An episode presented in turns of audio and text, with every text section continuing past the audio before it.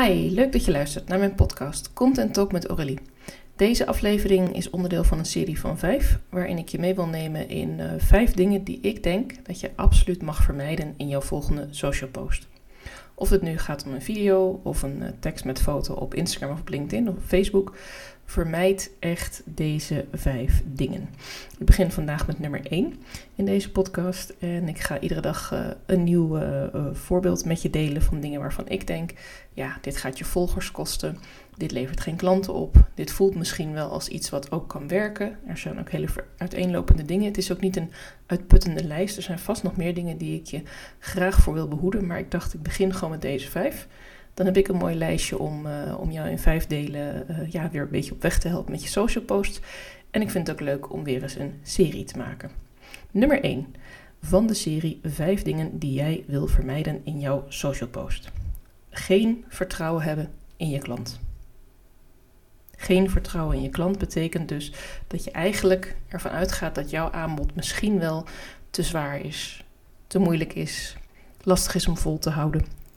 En dat je eigenlijk wel een heel specifieke klant zoekt die dat dan dankzij jou wel kan. Ik geloof heel erg dat je vanuit zelfvertrouwen je klant mag aanspreken, maar dat je ook vertrouwen mag hebben in de klant uh, die je wilt aantrekken. Want als jij begint met, uh, nou het wordt hartstikke pittig en het wordt lastig en het wordt veel werk en, hè, en, en ik heb echt mijn hulp nodig daarbij, want anders dan red je het niet.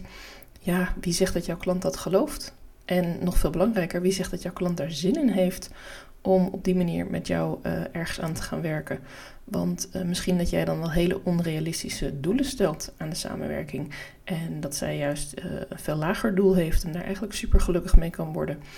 Uh, als je bijvoorbeeld het even vergelijkt met een sporttrainer, iemand die uh, mensen begeleidt die graag af willen vallen, dan kun je zeggen, ja, weet je, uh, je zal nooit een bodybuilder kunnen worden. Of je zal nooit uh, mee kunnen doen aan CrossFit kampioenschappen, noem maar even iets.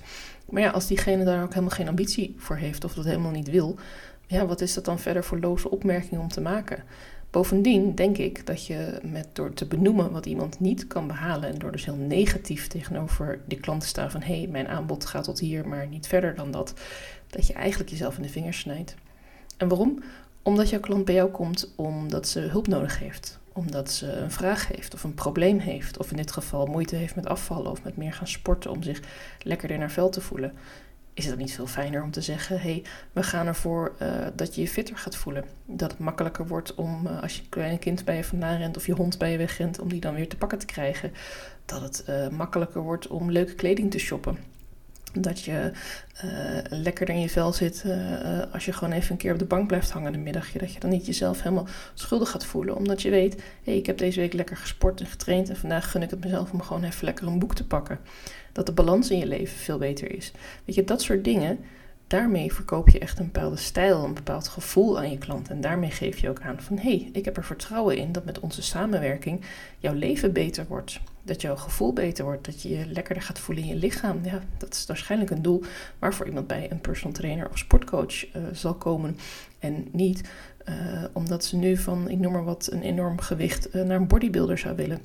En dan nog even terugkomen op die opmerking over bodybuilder of uh, crossfit kampioen of, of welk doel je dan ook stelt. Waarom zou je iemands droom al gelijk uh, in de grond duwen? Misschien kan het wel.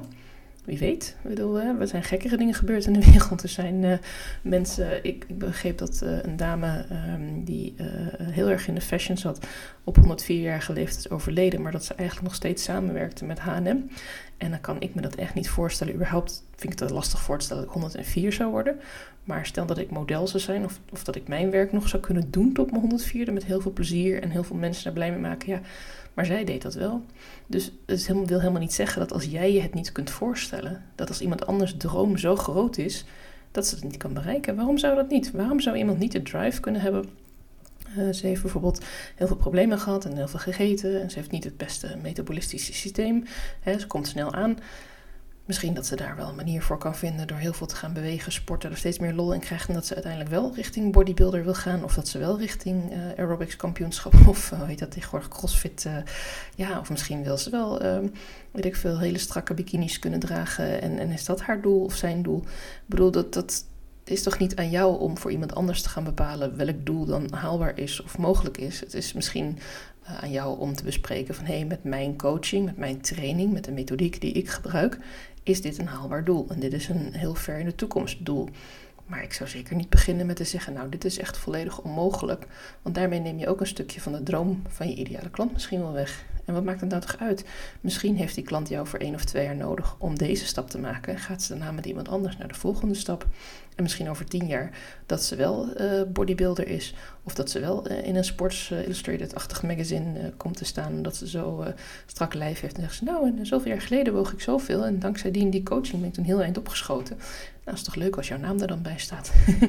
Kortom, dit is even een beetje meer richting sport en afvallen. Maar er zijn natuurlijk heel veel voorbeelden van waarin je eigenlijk uh, gaat focussen op van ja, nou ja, ik weet niet hoor. Dit is wel heel pittig en dat ga je allemaal niet halen. En het is toch wel heel erg moeilijk. En uh, misschien is het ook wel een tactiek om ervoor te zorgen dat mensen niet alleen jouw online programma kopen, maar bijvoorbeeld ook jouw coaching erbij. Of jouw WhatsApp coaching als ze verder alleen maar een aantal groepsdingen hebben. Dat zou kunnen. Maar ook dan, focus dan ook gewoon weer op het positieve. Je krijgt persoonlijke aandacht. Je kunt al je vragen bij me kwijt. Uh, als je ergens tegenaan loopt, dan weet je dat ik er ben om je te helpen.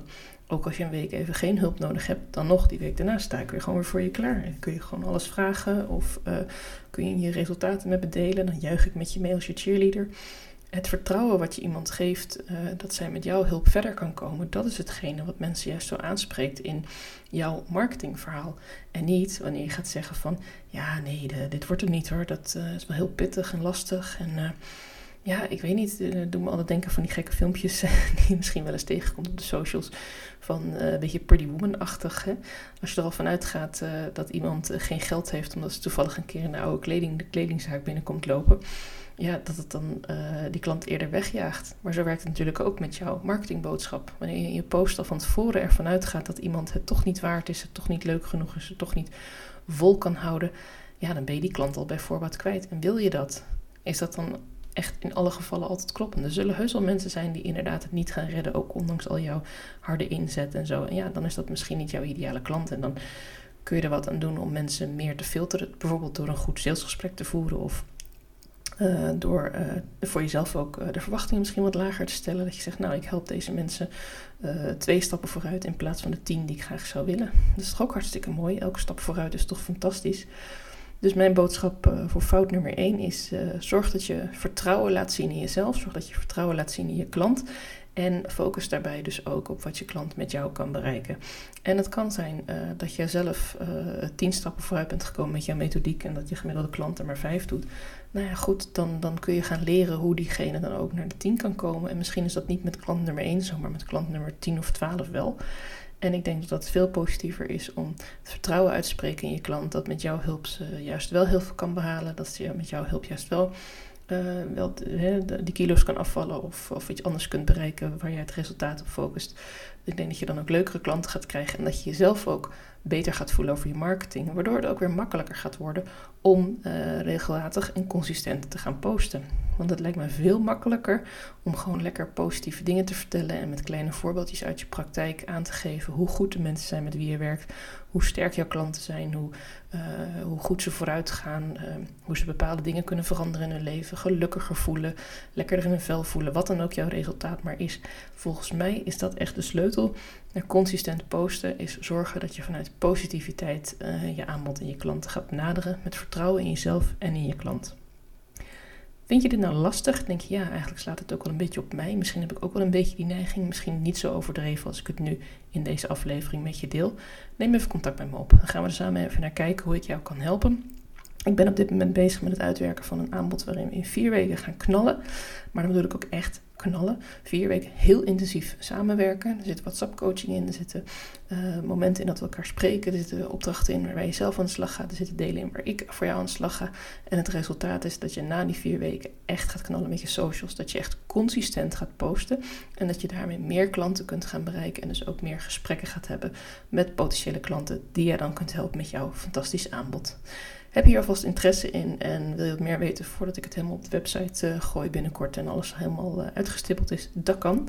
Stuur me gewoon even een berichtje, dan uh, gaan we samen even kletsen en dan kijken of dit misschien bij jou aansluit. Ik wil je heel hartelijk danken voor het luisteren en luister vooral naar mijn volgende aflevering waarin ik nog iets noem van de vijf dingen die jij wilt vermijden in jouw socials.